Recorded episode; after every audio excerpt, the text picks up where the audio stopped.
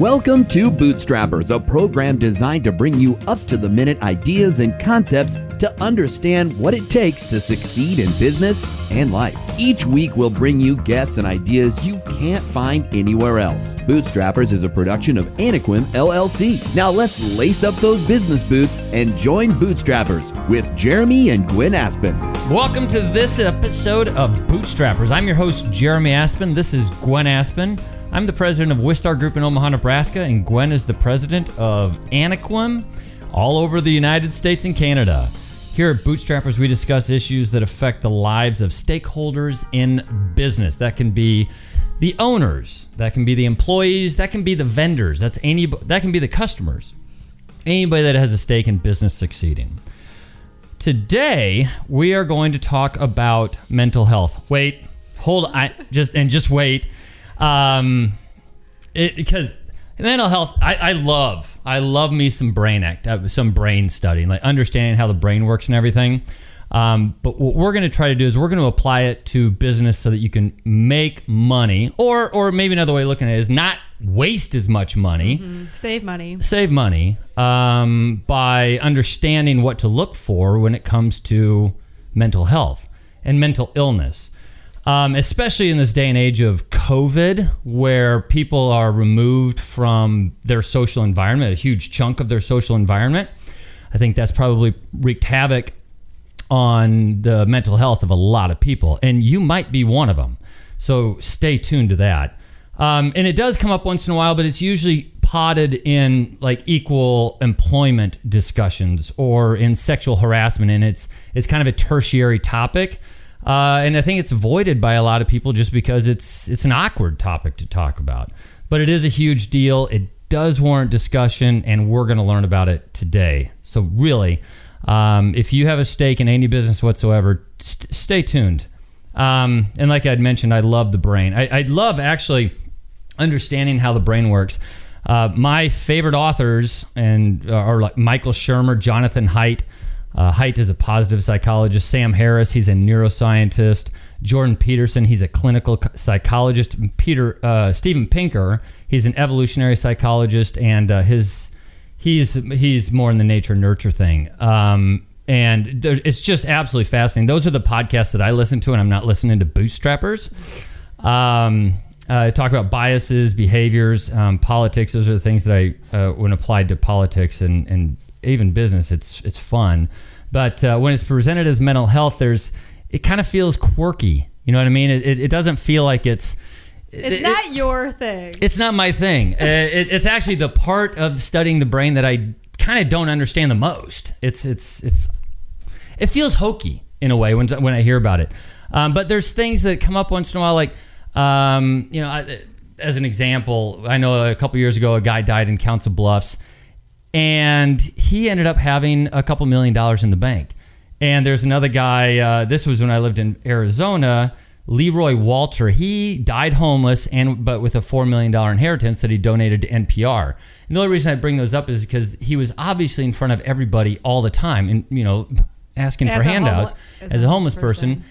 And nobody, none of them could have understood what it was that was actually holding him back. Right? He died a multimillionaire and was held back by something. Anyway, um, soldiers, PTSD. It, uh, it- mental health actually matters. So why should we care in business? That's what we're going to talk about today. And Gwen, I know that you've uh, you you kind of dig this. I do. Yeah. I think it's interesting. Um, well, I have at our businesses always been the company mom to some degree. Right. And so people come to me with all their mental health issues, and it's been a load that I've had to carry f- for the length of time that we've owned our businesses. So for me, it seems like it naturally goes with business, and I know it makes a lot of people uncomfortable. Um, and also, the other problem with small businesses is that we struggle so much just to pay for physical health care. Do you ever look back and go, I missed some of the signs when you talk to some of the employees? Well, now that I've done a lot more research, I realize how how you and I really never focused on this when our business was young and how maybe we could have made more money um, been more successful had we been more tapped into helping the people on our team with these issues. Issues like, I mean, some alcohol, drugs, um, but we also even had remember that guy who was training the new girl, and she came to us and said, "I think he's drunk, driving me around." he was he was driving her around and he was drunk. So it definitely, the, it definitely affects businesses more than I think we've been uh, aware of until COVID has really brought it to the forefront. So I'm happy that we're having Nicole Winkler on the show today. She's a licensed mental health practitioner. I know that I messed up the She's a licensed alcohol and drug counselor. That's LADC in the state of Nebraska. Apparently, they take that pretty seriously. And LIMHP, which is a licensed independent mental health pro, uh, practitioner.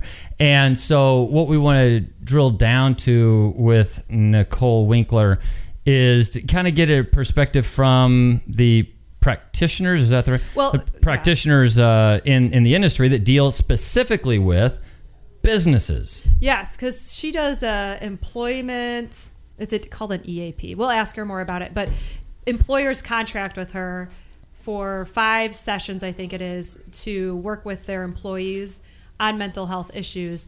We're going to dig down with her and ask her what do people talk about, how does it work, and is it effective? Because it's a problem. It is a problem, and I, I mean, as I was saying before, businesses struggle paying for just physical health care. So, what is the bottom line benefit for maybe having an added line item to your healthcare package? And I did a little bit of research, and I'm going to actually quiz you on this. You haven't seen these numbers yet. Good. but okay, I'll probably get it right. Depression, depression is like the number one issue for workers or adults. So is this is this during COVID or is this pre-COVID? This is pre-COVID. Um, so I want you to guess how many days of work a business loses from someone who has depression. uh, well, you have six days off automatically, right? So let's say double it, twelve. It's it's 27 days uh, of lost work per year, and this is according to Harvard. That's not. Oh, but that's not necessarily days off. That's No, well, it's a lost days. So there's there's days off that you take for sick days, and then there's just not working while you're at work. Like so, it includes lost productivity.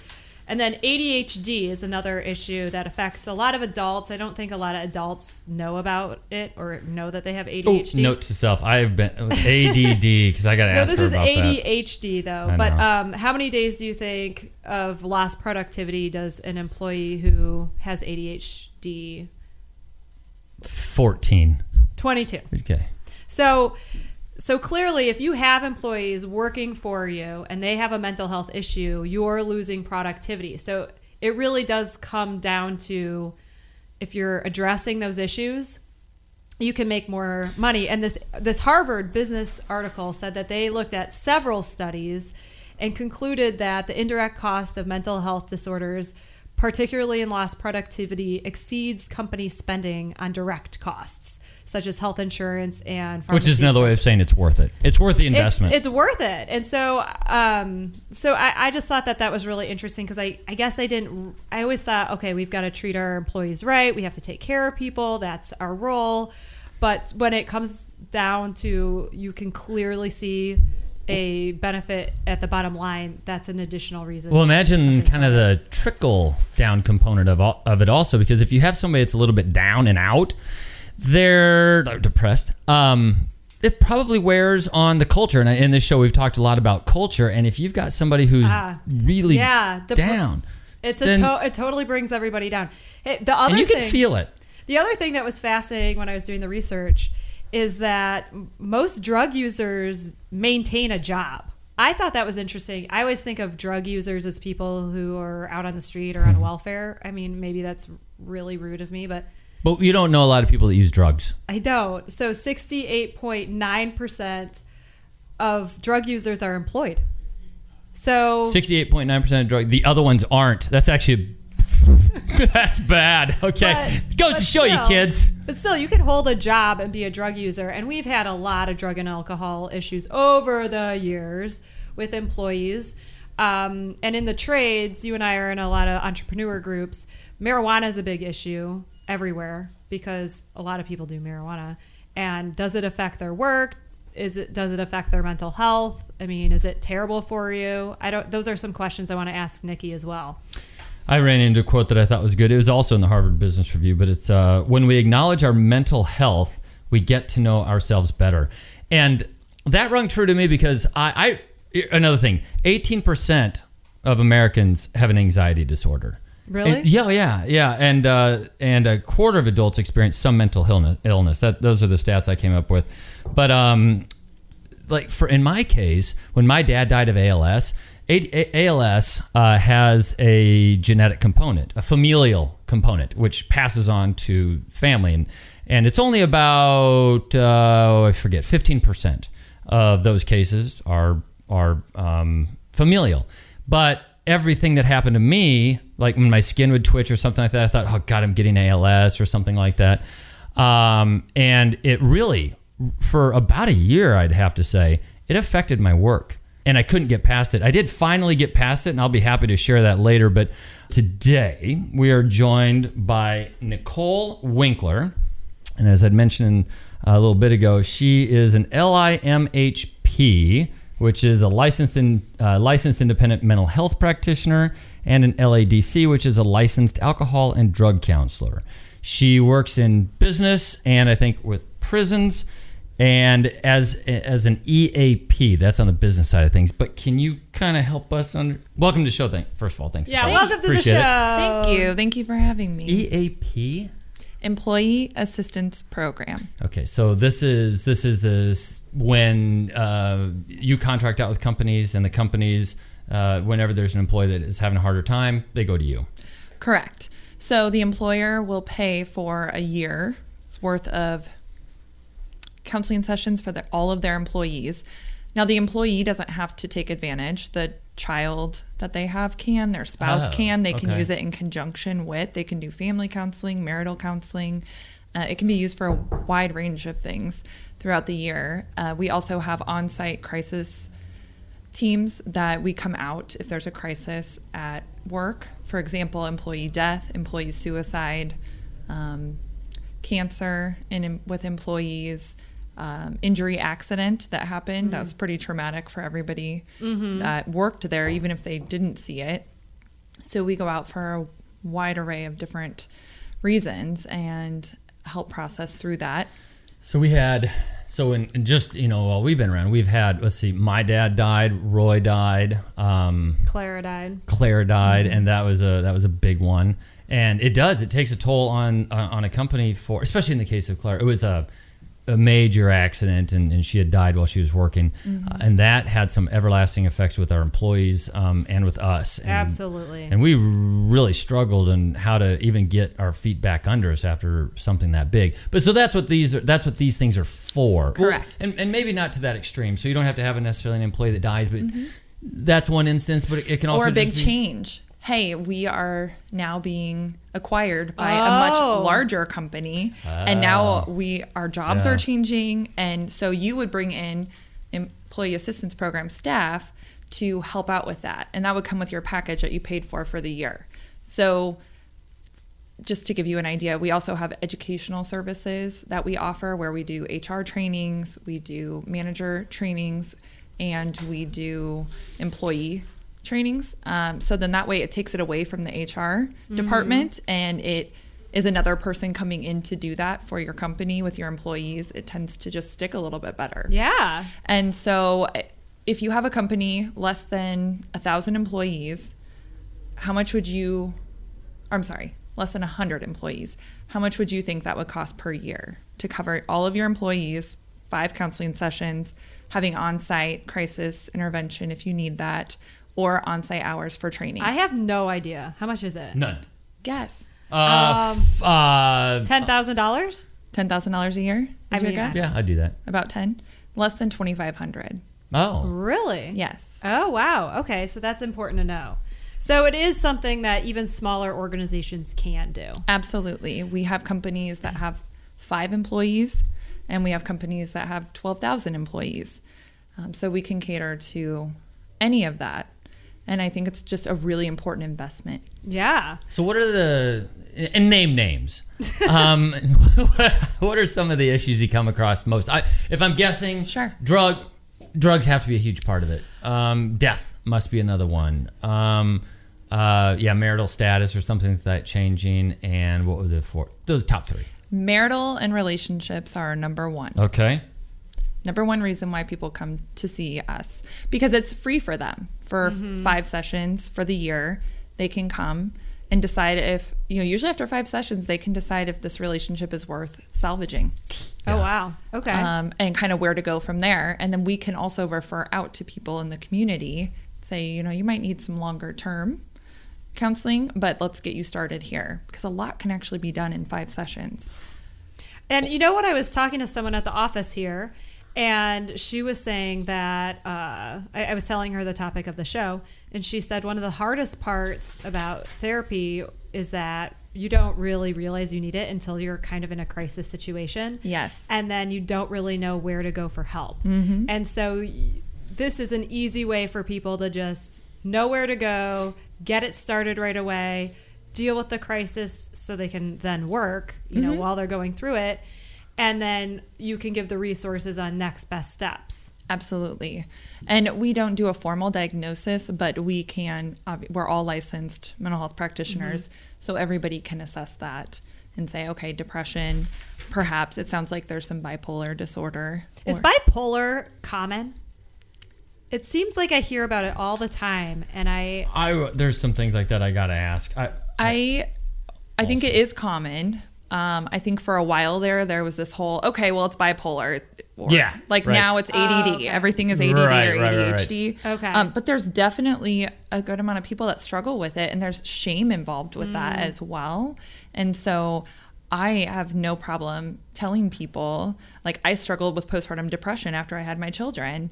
And I tell women that all the time. Um, I told my dentist that. And she actually was so happy when I came in to see her. She said, Because you told me that, I contacted my doctor because I was not feeling like myself after a few weeks. I'm like, good, I'll share that. I don't mind sharing that information with people. I think it's important. what's number two? First is relationships. Oh, yes. Number two is anxiety. Ah, I, that get, was I bet is it number one now because of COVID? No, actually, it's not. However, I'm sure that's tied into marital information. Oh yeah, yeah. Um, that used to be number six. Three years ago, anxiety was number six for us Wow. as the most utilized service or utilized the service because of anxiety. Yeah. And now it's number two. And so that was before social COVID. media, It was before COVID. Social media has been around for but it has. Yeah, a it's long time. Yeah. Social media is a whole nother topic. The anxiety of social media, Especially the youth. eh, or even our technology, and not Oh, being yeah. able to connect on our technology. Eh, Um, that's for another day. But Okay. um, that's a loss of productivity, absolutely, Oh, in yeah. business. Yeah. So when someone goes to therapy, what what what happens in therapy? Wait, can I ask you a real quick question? Okay, sure. The difference between mental health and mental illness. Same thing. Okay, okay. Mm-hmm. I always just wondered that. Mm-hmm. I mean, I always just wondered that. I use those interchangeably though. And and mental health, mental illness, I think people are oh, mental illness, that's really bad. But if you think about it, just like a physical ailment, if you break a bone, you go to somebody and get a cast and it sets for 6 to 8 weeks and then it's healed. You might have to do physical therapy after that to help get strength back, but mental health is the same way. I have people that come into my office and after the very first session, they're just like thank you so much. And that was one of the fu- the strange things when I was doing my research about this that I found is that after five sessions or whatever, people really feel better. So it's not like you have to go for your whole life. Correct. Because I think that's one of the misnomers about therapy is that when you go, you're in for the long haul and you're never getting out. Okay. One thing I would have really liked to have known eh, when I was going through anxiety is that I had it because I didn't. I actually didn't really understand what was going on. I knew that I was uh, kind of amped up. I felt kind of weird, um, but I wasn't sleeping for shit. Um, bleep that. Um, and I think if I'd have known a little bit sooner that it was that that's what anxiety is, so it would have helped me a ton. Yes. What is it? Like, how do you know you've got it? Is it just that you self-diagnose and you're like, I gotta go to the doctor and I'm anxious, or what is it? I need some. Well, I mean, I need to that's smoke one way to do it. yeah. Um, other loss of sleep is one, loss of appetite or overeating. Appetite. Um, another one is like racing heart. When Yeah, kind of once in a while it just starts racing. You don't know why. Yeah. And so I kind of I give examples where anxiety is when you think about standing in front of your class and having to give a speech. Okay. That's what you feel before you do that. You for most people. Yeah. Like I don't really want to do this. I have to do this. I my heart's racing, my stomach might be in knots. I might have to go to the bathroom right now. Um, but anxiety is we might know where it's coming from or we might have no idea. And that's why seeing a therapist is really important instead of just getting medications. So it's like life is what's triggering the anxiety. Like you're just you're Absolutely. cute. Uh, you're, and you have those physical responses and if you're having physical responses like that then maybe you should go well, and to sweating Racing at night thoughts, is that one of them? sweating at night, Oh, those racing thoughts, that. Mm-hmm. just keep going because Tunnel vision. with ALS, ah, oh, I even had ophthalmic migraines. Um, That was a weird one. Um, Mm-hmm. Yeah. Anyway, when when I had it with my dad, I had those twitchy the, the skin thing, and I mean, I could not stop thinking of myself dying of ALS Mm-hmm. for a year or something. so let's say jeremy in that case did go to a therapist what would happen in the, the session like what happens in therapy Yeah, what do I have to be afraid of? So for EAP, it's more of like a right now we're going to fix the flat tire, is how my manager explained it to me because my history is long term treatment, Mm-hmm. uh, long term therapy, which is you open the hood and you go through every component of that. that's where you're talking about your childhood and Oh, you're, yeah. you're digging deep You dig into deep. the, So those that's early therapy And there's a place Okay. for that. There's a place for that. Employee assistance programs are typically more short term counseling based, brief counseling. And so you would come in, I'd ask you what's going on, what brought you in, and then you would share kind of what was going on, and we would process through that. And perhaps that does bring up something from your past or your childhood or a fear that you've had.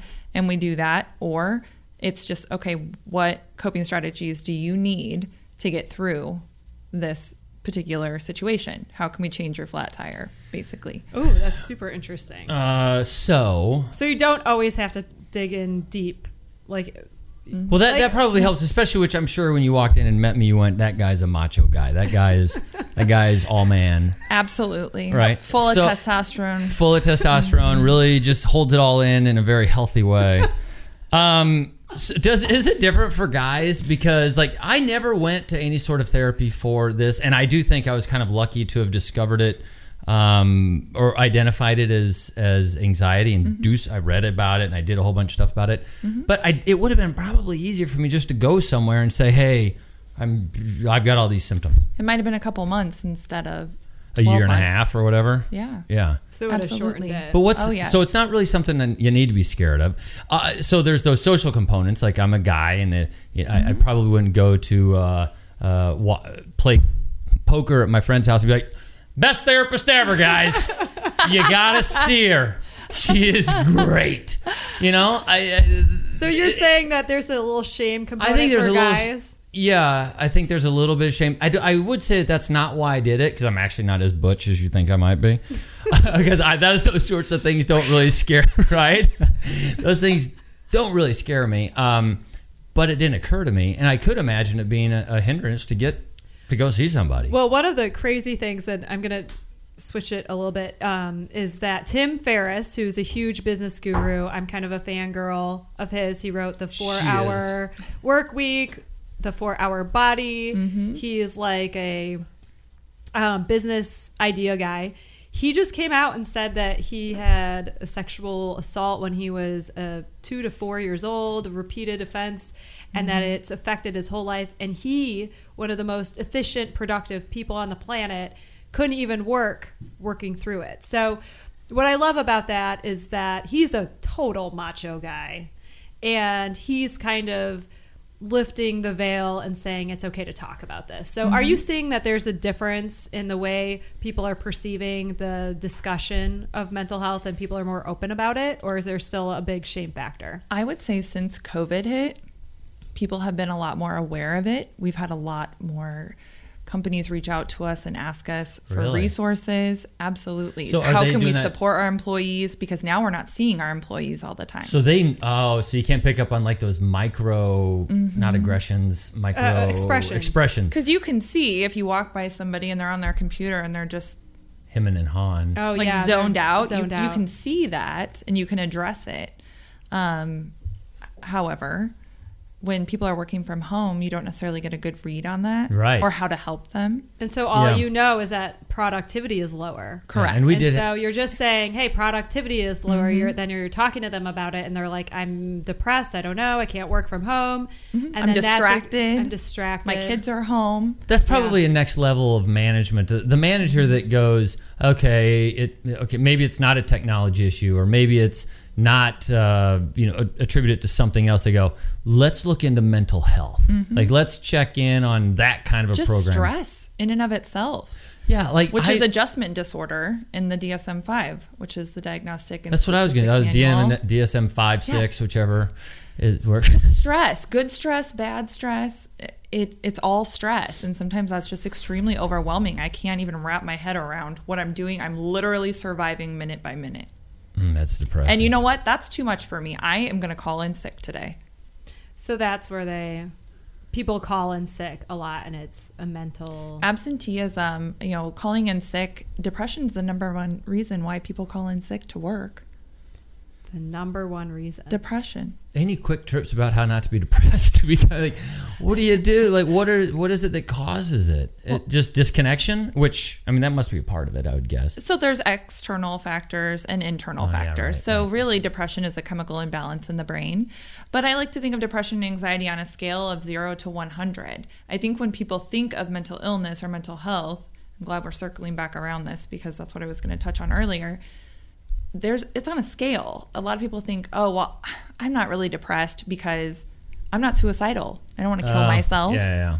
So I, I don't have a problem.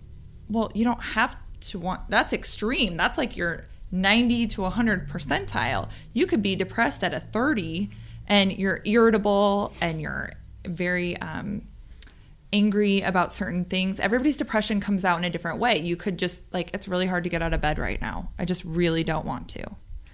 That's depression. Anxiety is the same way. Feeling nervous about something because I'm getting ready to give a speech or I'm going to be on your show or something like that. That's a normal feeling of anxiety. That That's but when I feel that all the time, some people feel that all the time. That's a lot of energy and a lot of brain energy being used. and that's energy that you can't use at work because you're focused on your mental health. Exactly. Is that when Well, you're not even focused on it. You just don't know what to do. one thing I did, and I still have to do on a regular basis, is I catch my shoulders rising, Mm-hmm. and then my back starts hurting. But then, oh, but if you take a deep breath, it fixes it, and that did almost more for me than anything. There are a lot of other So things. do you but- teach things like that um, because you're fixing the the tire, as you said? So is a lot of your work mostly like helping people with coping mechanisms? Absolutely. So can you give us some examples of some coping mechanisms that are helpful to people? Deep breathing exercises mm-hmm. sounds really, really funny and really silly, but you breathe in through your nose for eight counts and then you breathe out through your mouth for eight counts. If you can do that for one minute, it really it what it does is it lowers your central nervous system. So it will slow down your breathing, which will slow down your heart rate, which will slow down your thinking. Then you can really kind of relax a little bit and focus. Okay. So so that's what you're learning in therapy. So so what other things so you're going to ask people what's what brought you in here, what is bothering you, and then you said processing it. So what is processing a problem mean? Sure. Uh, uh, it's kind of digging into it and okay, what can you do? You have a choice. You know, empowering clients is what I do a lot of. You have a choice. You can choose not to go or to go. Mm-hmm. Now you have to you have consequences, positive or negative, for each of those choices, but you have a choice because I think a lot of people feel stuck, and I don't have a like I have to do this. So people get stuck in one kind of thought process and can't see other op- options or opportunities. And so part of the role of a therapist is to maybe break through that black and white thinking and give more options to people. And so maybe a good reason to see a therapist is if you if you feel stuck, if you would use that word to describe how you're feeling, maybe a therapist could help you get out of that situation in ways that people don't really knows. Yes. And it doesn't have to be just at work, uh, which does bring some people in. But if they're working on work stuff when they're in therapy, or they're working on home stuff, or parenting, or marital or relationship, that's going to make them a better employee because they're working on it. They're talking about it. They might be getting different ideas. And oftentimes they can come up with their own ideas. It's really remarkable what Well, people and- can do when we give and them the right auth- platform. Yeah, well, and I be, uh, uh, feeling authentic leads to better performance. Like if you, and that's kind of like the LGBTQ community. They're having them be able to feel more comfortable in their own skin is going to make it so that you can have better employees. Right. So there's a mis. I, I think it's a misunderstanding, but I'm curious what you think. Where uh, employers will say you just just need to compartmentalize better. Is that a thing? Can is compartmentalizing a true phenomenon and most people can do it, or is that not true? I don't know that most people can do it. Okay, so it's very uncommon that people can compartmentalize. Is your experience? I don't think. I It's a think some people can do it very effectively. That's hard. And those are the people that are harder to crack, so to speak, Oh. when they come into therapy because it it's this goes there and this goes there and this goes there. Um, but that's not everybody. So I have a question for you guys. Managing people, how many hours would you say you have listened to employees talk about their family problems or about their relationship problems or their anxiety about something that's happening, whether that be a world issue, something that's going on around them, a hurricane or earthquake or Oh. I've had it. No, you you as the mother of the company have had a lot, but I've had it. I would say disproportionately more often than a lot of people because actually, it's not that I like to hear those stories. It's that I like that people are confiding in me mm-hmm. to be able to have those stories. So, like when an employee dies, of course, that was a big one, and there have been mm-hmm. side effects, after effects years later after that one of some of the family they still keep in touch with, uh, mm-hmm. still check in on them once in a while just to make sure things are okay. So I think I think quite I think I know a lot about any of the employees that I office with. Yeah, and for me, it has been a big mental load. I was talking to Jeremy about that before the show as we were getting ready for this.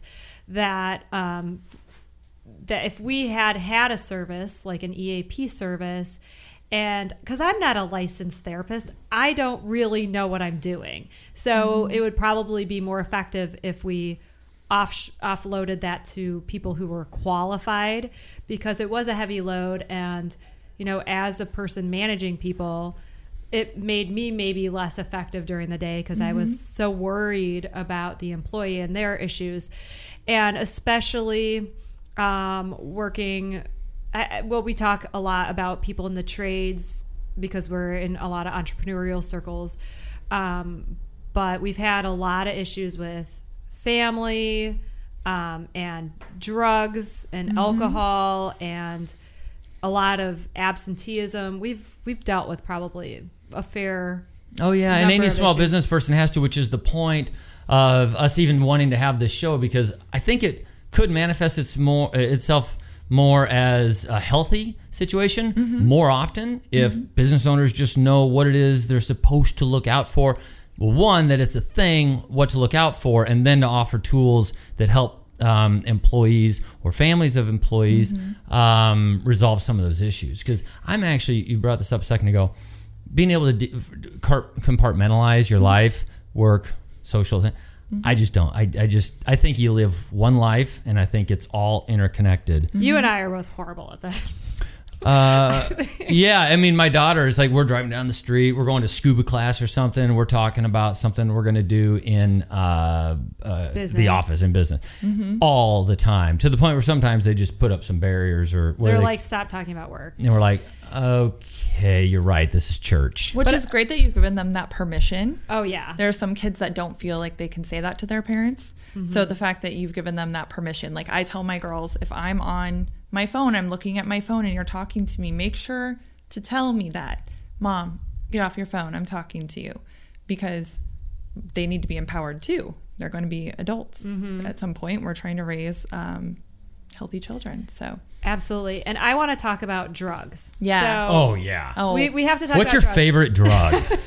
well, that- I mean, like- there's a lot of them, and they're all just so good. yeah, there's, And they all it depends have on what you're feeling right there. things, right? No, but okay. So marijuana is a big deal in businesses because uh, a lot of people smoke marijuana, or there are a lot of ways you can do marijuana, whatever. Oh, a lot. They- they- so people do marijuana, and we want to have a drug-free workplace. But the problem is, for a lot of jobs, we might not be able to employ people in certain positions Anymore, right. anymore if we had a hardcore drug policy.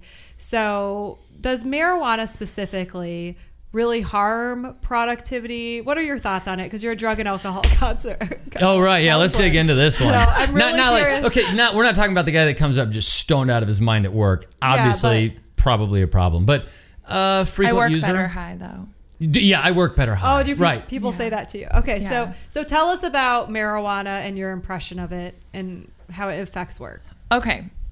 Ooh, that's a loaded question. I know, right? Um, so marijuana that is present today is not the marijuana that we knew. In the past five to eight years, marijuana is so potent. Really, in the last five to eight years, it's yes, changed. since it became legal in Colorado, the potency is unbelievable now. Tell me about it. Um, I always tell people if you haven't used marijuana in the last five to seven, eight years, then you don't know anything about marijuana anymore.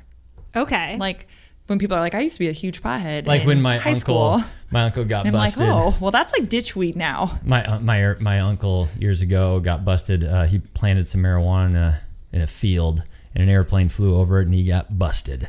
Yeah, that's not the, that marijuana wasn't Oh not the same. nearly That's as like good. ditch weed. but I want to hear. But I want to hear about this. So, So uh, with marijuana, we do know that there is amotivational syndrome, which is I just don't feel very motivated. oh, That's so when there's it- a name for it. Yeah, amotivational syndrome. A Where it's just kind of like, ugh. We also, newer research is coming out, which it's very difficult to do any studies with THC, which is oh, because it's Because it's a Schedule controlled. One. Yeah. Drug, which I don't necessarily agree with that. I definitely I, I think that there are a lot of benefits that there there could potentially be benefits to it. We need to be able to study it. But that aside, um, I think it can hinder productivity because of that. There's also a hangover effect with THC. Um, oh, because it stays in your system long enough, and then No, not necessarily. It just takes a little bit for your brain to recover oh, uh, from it, which we don't know how much time that really is. But from reports um, from employees and students, they actually have done studies in college colleges about that, um, and students have said that yes, I'm having sleep issues, and I'm, you know, it takes me a little bit of time, a couple days to really start thinking clearly again. So smoking pot makes you not sleep well. Not the same n- night, but the following night. Oh, okay. because a lot we get a lot of that. I use it to sleep. I use it helps me fall asleep. but that's not even. I mean, But I'm, it I'm actually no harms sleep in the long run. In the long run, correct. Okay. Well, now probably- now I'm dependent on it essentially to fall asleep. and it's not the right kind of sleep because your brain goes through stages in the middle of the night and two or three times a night your brain will actually contract to shake off Mm-hmm. proteins if you are if it's an induced sleep you skip that step usually and then that makes it um well it's bad for Mm-hmm. so do most people um, who have a habitual marijuana issue is it because of depression or anxiety that they're habitually habit. using it It, that's a good question. I don't know that it is necessarily. I think it can cause that. Um, it can- anecdotally have you found that not necessarily. We Okay. do what we know about addiction is the earlier you start using, yeah Mm-hmm. the more likely you are to become addicted to a substance. Which is why I know it's legal in Colorado and many other states right now. Here's the deal though you have employee, something happens, you drug test them because you want to know if it happened, if they were under the influence of something when that happened. right With marijuana, we don't. It loves fatty tissue, so it like holds on to fatty tissue for days after you've used it. So you can't definitively say this person was not intoxicated at the time that this event happened. Even though they could have said, well, yeah, I was, you know, a Saturday night, I just took a gummy and watched a football game. What's the harm in that? I wasn't doing it at work. Well, you don't really know. And with alcohol, you do. There's a breathalyzer Right. for alcohol content. Um, marijuana, there is no such thing. What about the other drugs? Can you tell pretty like coke or the other drugs? Can you do a test Meth. and know if they were on it at work?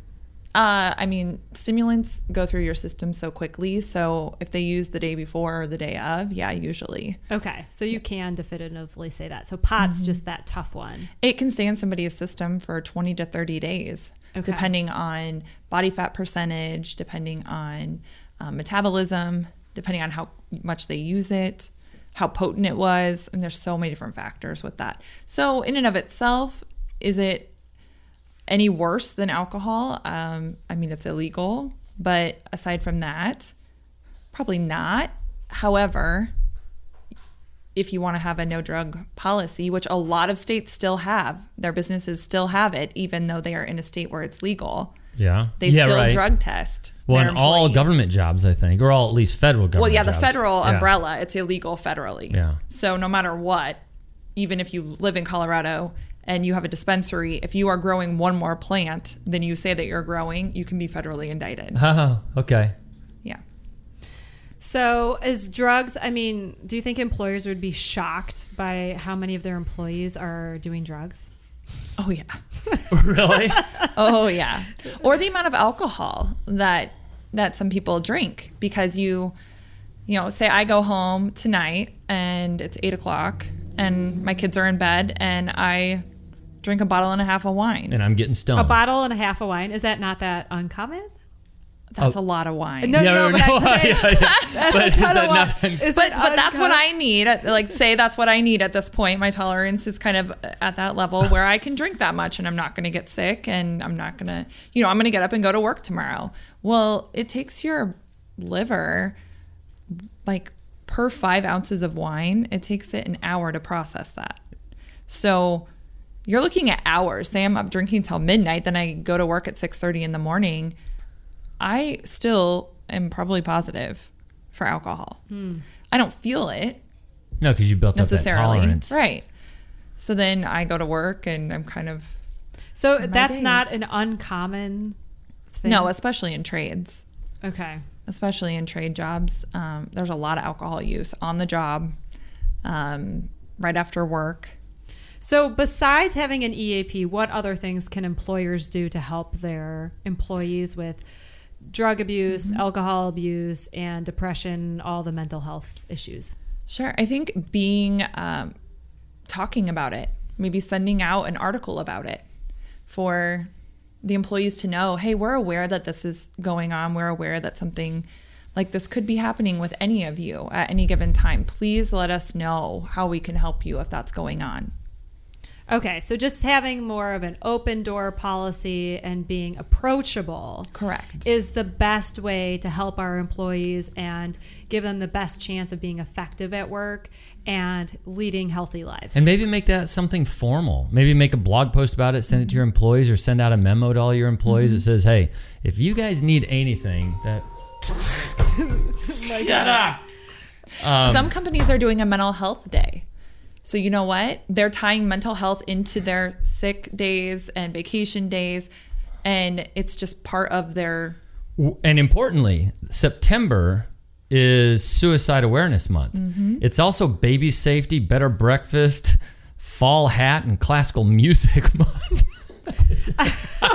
only you would come with that information, so, Jeremy. Nikki, uh, just locally, where if people in Omaha wanted to find you, how could they find you or, or your EAP that you work with? So I'm with Best Care EAP and we are with Methodist Health System. So the phone number there would be 402-354-8000. And we do work with people all over the nation in Canada as well, Oh, you do? Mexico. hmm Wow. So we have pr- uh, affiliate providers. So Okay. say, uh, just really quick, say your child is off at college, your dependent child who's 23 years old is in college in Texas. Your child could use the EAP benefits with a provider in Texas. Got it. Great. Well, thank Yeah. you I'm- so much, Thank Nikki. you. I'm Jeremy. That's Gwen. We're both Aspens. We're the host of Bootstrappers, and we're here with Nicole Winkler. Uh, she's with Best Care EAP. That's actually the name. Yeah. Um, so if you have any questions about, it, we'll also put a link down here. I also sorry, Yeah. sorry to interrupt you. We have a COVID talk line for COVID Oh. counseling. We have counselors available um, there, and so that phone number is 402-815 talk, T A L K.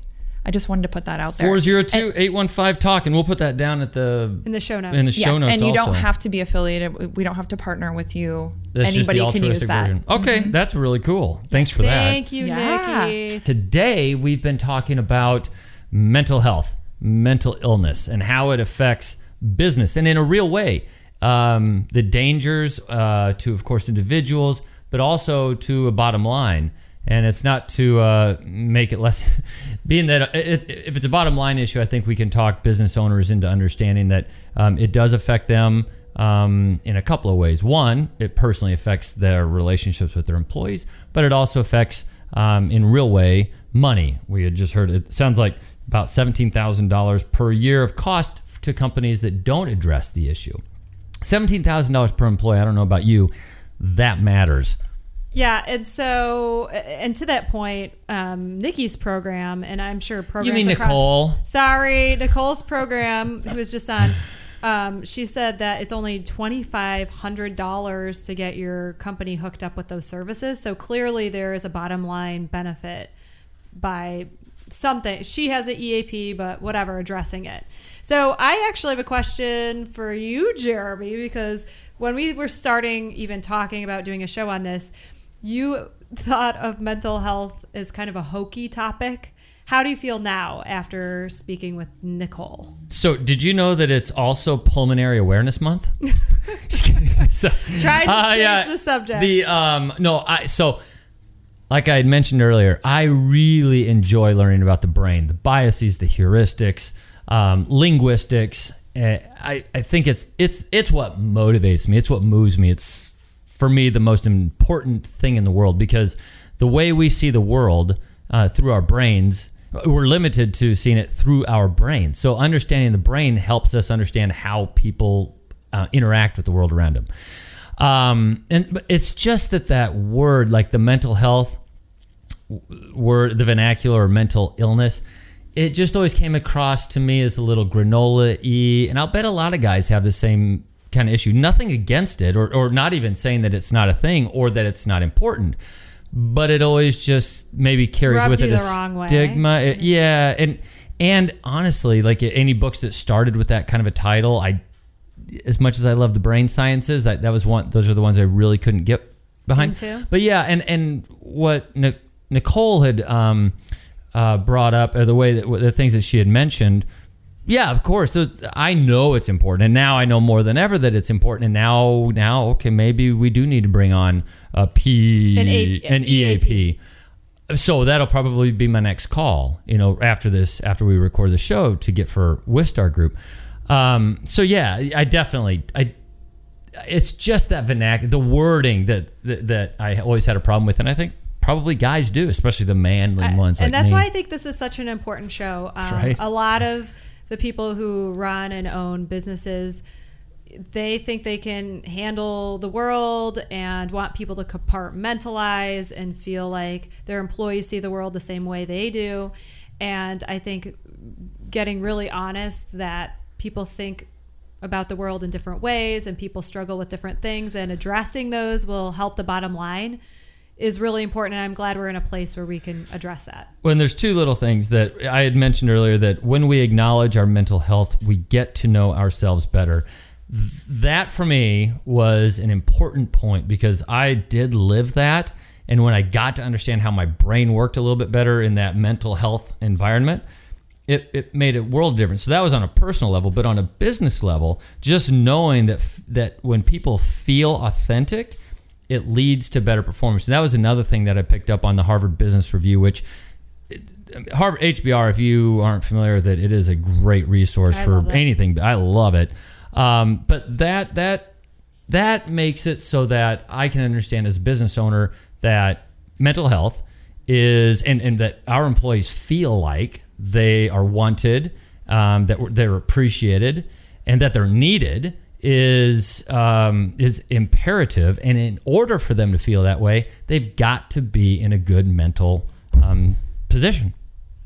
So, and I think one of the changes that we'll incorporate now is just being a little bit more open minded about it and asking people how they're doing more and um, making I think sure we might- that we make mental health part of our organization. We should formalize a it. higher a higher priority in both of our organizations. So I'm really grateful we got a chance to talk to Nicole We'll have to- about this issue. I think we'll formalize that, and that's what I would urge any of our uh, business owner listeners and viewers to do. Um, do formalize it. I mean, this this world of COVID that we're in right now. It's um, impacting Yeah, it's impacting people, and and even years from now, if people are listening to this podcast, I think it'll still be germane. It'll still be uh, this topic won't have gone away, but right now it's uh, it's on a it's on a it's at a peak, and so I think you can reasonably expect things to get uh, worse if you don't do something about it. Um, also, you know what I kind of liked, but uh, before we sign off, the deep breaths. Eight deep breaths. Eight in through your nose, and then eight out your mouth. Mm-hmm. Is that right? yeah, I'm gonna do that. you're gonna do that. Good. That is this week's episode of Bootstrappers. Uh, I am Jeremy. This is Gwen. Today was about mental health. Have a great week. This has been Bootstrappers, a unique presentation designed to help you better understand how the world turns. Contact Gwen or Jeremy at hosts at bootstrappers.club or visit our website, anaquim.net. Be sure to subscribe to our podcasts on Apple, Google Play, Spotify, and our YouTube channel. Thank you and join us next time for Bootstrappers.